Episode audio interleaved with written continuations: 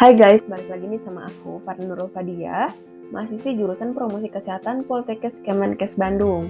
Nah, untuk di episode ini podcastnya Farah yang ketiga ini, pastinya kita gak bakal jauh-jauh ngebahas tentang yang namanya kesehatan. Karena kesehatan ini selain bermanfaat untuk kita, pastinya bermanfaat untuk orang-orang di sekitar kita, termasuk keluarga kita, teman kita. Nah, aku tuh bakal ngebahas tentang sesuatu yang menurut aku menarik banget ya, karena ini sesuai sama apa yang dipermasalahkan oleh semua remaja-remaja di Indonesia. Pastinya kalian penasaran dong ya, aku bakal ngebahas apa? Nah, pokoknya kalian harus ngedenger sampai akhir, karena di akhir podcastnya nanti bakal ada sesuatu yang paling menarik untuk kalian. Oke? Okay?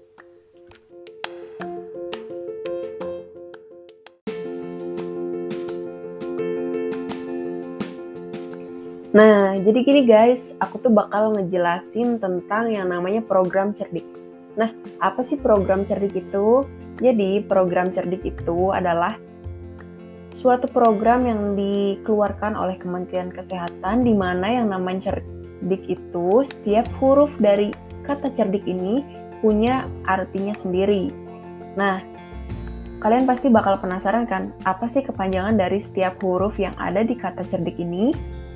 Pokoknya kalian harus tetap ngedengerin podcast aku sampai beres. Pastinya bakalan ada sesuatu yang kalian nggak bisa diucapkan oleh kata-kata gitu saking terkejutnya gitu guys. Jadi kalian jangan lupa buat terus dengerin podcast aku ya.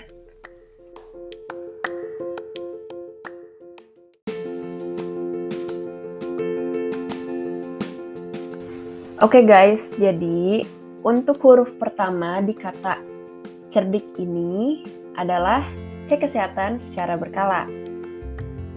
Banyak masyarakat Indonesia yang masih mengabaikan cek kesehatan secara berkala ini. Padahal langkah ini tuh bisa membantu kita nih sebagai para remaja untuk mendeteksi penyakit-penyakit sejak dini.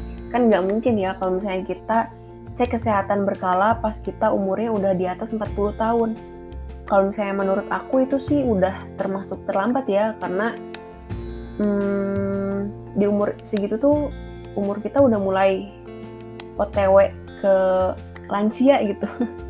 Jadi lebih baik kita cek kesehatan dari sekarang ya.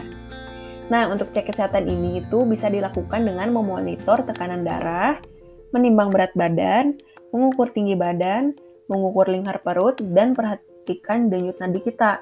Jangan lupa juga untuk mengecek kadar kolesterol dan gula darah secara teratur.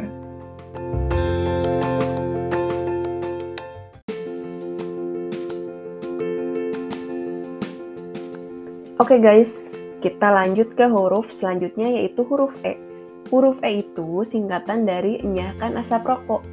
Nah, siapa nih dari kalian yang masih ngerokok? Coba jujur deh sama diri sendiri oh iya aku masih ngerokok gitu. Siapa sih yang nggak ngerokok zaman sekarang gitu kan? Atau enggak mungkin yang masih suka uh, deketan sama orang yang merokok pasti kan terpapar asap rokoknya gitu ya yang sama-sama bahaya kayak rokok gitu. Apalagi asap rokok ini lebih bahaya daripada rokoknya. Pernah dengar kayak gitu nggak sih guys? Nah jadi gini nih dampak rokok itu bukan hanya pada sektor kesehatan, tapi pada sektor keuangan juga. Rokok aja satu bungkus sekarang udah berapa ribu coba? Mahal kan? Dikali tujuh hari. Wah gila sih. Itu bisa dipakai tabungan.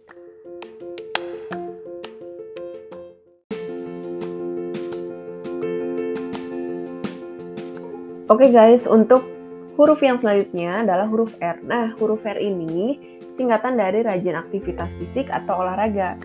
Kenapa sih kita harus rajin aktivitas fisik?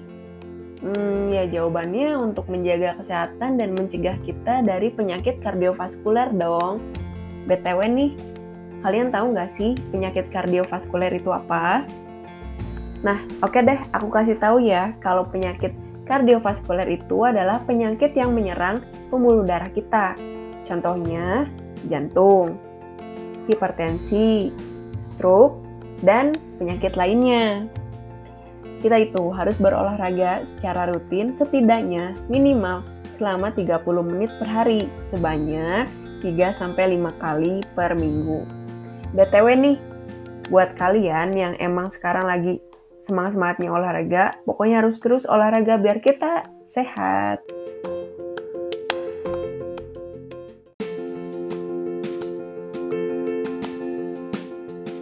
Oke okay guys, untuk huruf yang selanjutnya adalah huruf D. Nah, huruf D ini singkatan dari diet sehat dan seimbang. Siapa nih yang sekarang dari kalian ada yang diet? Pokoknya aku mau ngasih plus nih, karena diet sehat itu adalah salah satu cara kita untuk bisa meningkatkan kesehatan kita dan mencegah kita dari penyakit yang disebabkan oleh makanan. Jadi, Diet sehat itu adalah ketika kita mengkonsumsi buah dan sayur 5 porsi per harinya. Kita juga membatasi konsumsi gula yang nggak lebih dari 4 sendok makan per hari per orangnya. Wah ini mah apa ya cobaan banget deh buat kita yang suka sama makanan manis gitu kan. Apalagi yang asin-asin. Uh, junk food juga kan banyaknya yang asin. Ya, yang manis juga banyak. Tapi itu harus dikurangi ya karena kita juga nggak boleh mengkonsumsi garam lebih dari satu sendok teh per orang per harinya. Kita juga harus membatasi konsumsi lemak atau minyak yang nggak lebih dari 5 sendok makan per hari per orangnya. Tuh kan, udah bawa-bawa lemak. Padahal nih, junk food tuh makanan yang enak tapi banyak lemaknya gitu tuh nggak baik untuk kita yang lagi diet gitu. Nah, buat kalian yang sekarang masih diet, pokoknya semangat terus deh dietnya karena kalian merupakan salah satu orang yang memperjuangkan kesehatan kalian. Semangat terus pejuang sehat.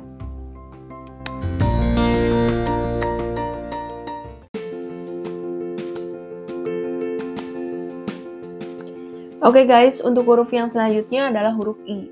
Nah, huruf I ini adalah singkatan dari istirahat yang cukup. Maksudnya istirahat yang cukup itu apa sih? Jadi, untuk istirahat yang cukup ini ketika kita mempunyai pola tidur yang baik lah ya, bisa dibilang baik.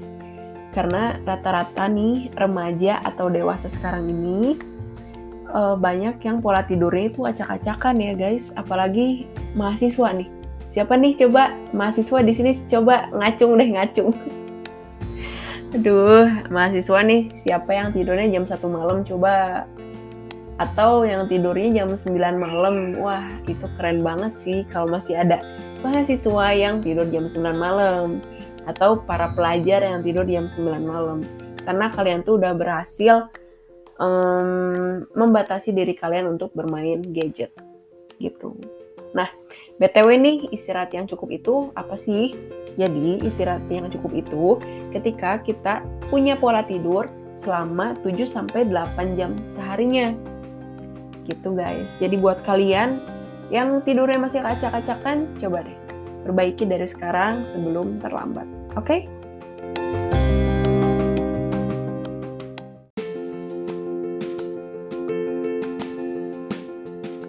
Oke okay guys, akhirnya kita masuk ke huruf yang terakhir, yaitu huruf K.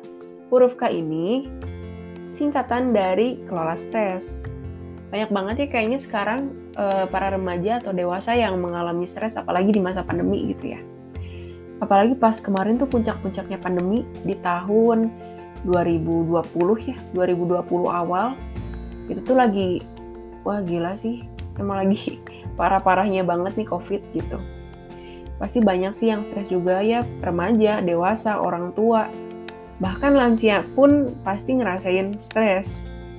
Nah, sebenarnya stres ini tuh harus kita kurangin gitu guys, karena bisa berpotensi menyebabkan penyakit kardiovaskuler. Nah, caranya untuk mengelola stres itu gimana sih?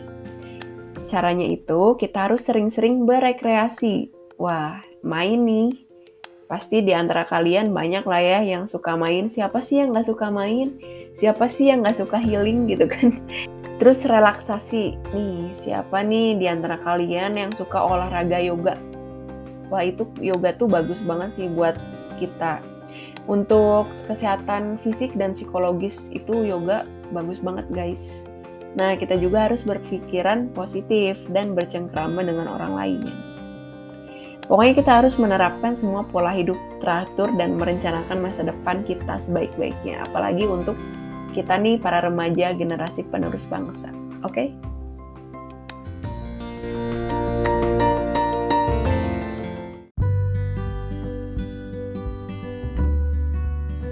Oke okay guys, alhamdulillah banget kita berhasil membahas 6 huruf dari kata cerdik tadi.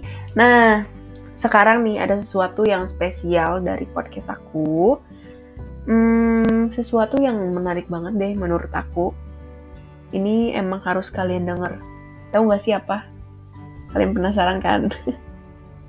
Jadi aku bakal ngeplay jingle cerdik. Jadi jingle cerdik itu adalah suatu jingle di mana uh, di dalamnya itu membahas arti dari setiap huruf di kata cerdik tadi.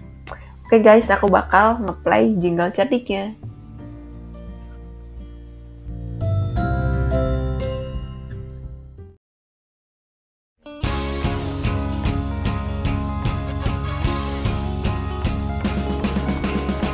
hidup sehat sebenarnya tak susah penting selalu ikuti gaya hidup cerdiknya Semua pasti bisa, janganlah ragu-ragu. Perhatikan cara mudah jalaninya. Cek kesehatan, enyahkan asap rokok. Rajin olahraga, dietlah yang seimbang. Istirahat cukup, kelola stres dengan baik. Ajak keluarga hidup cerdik.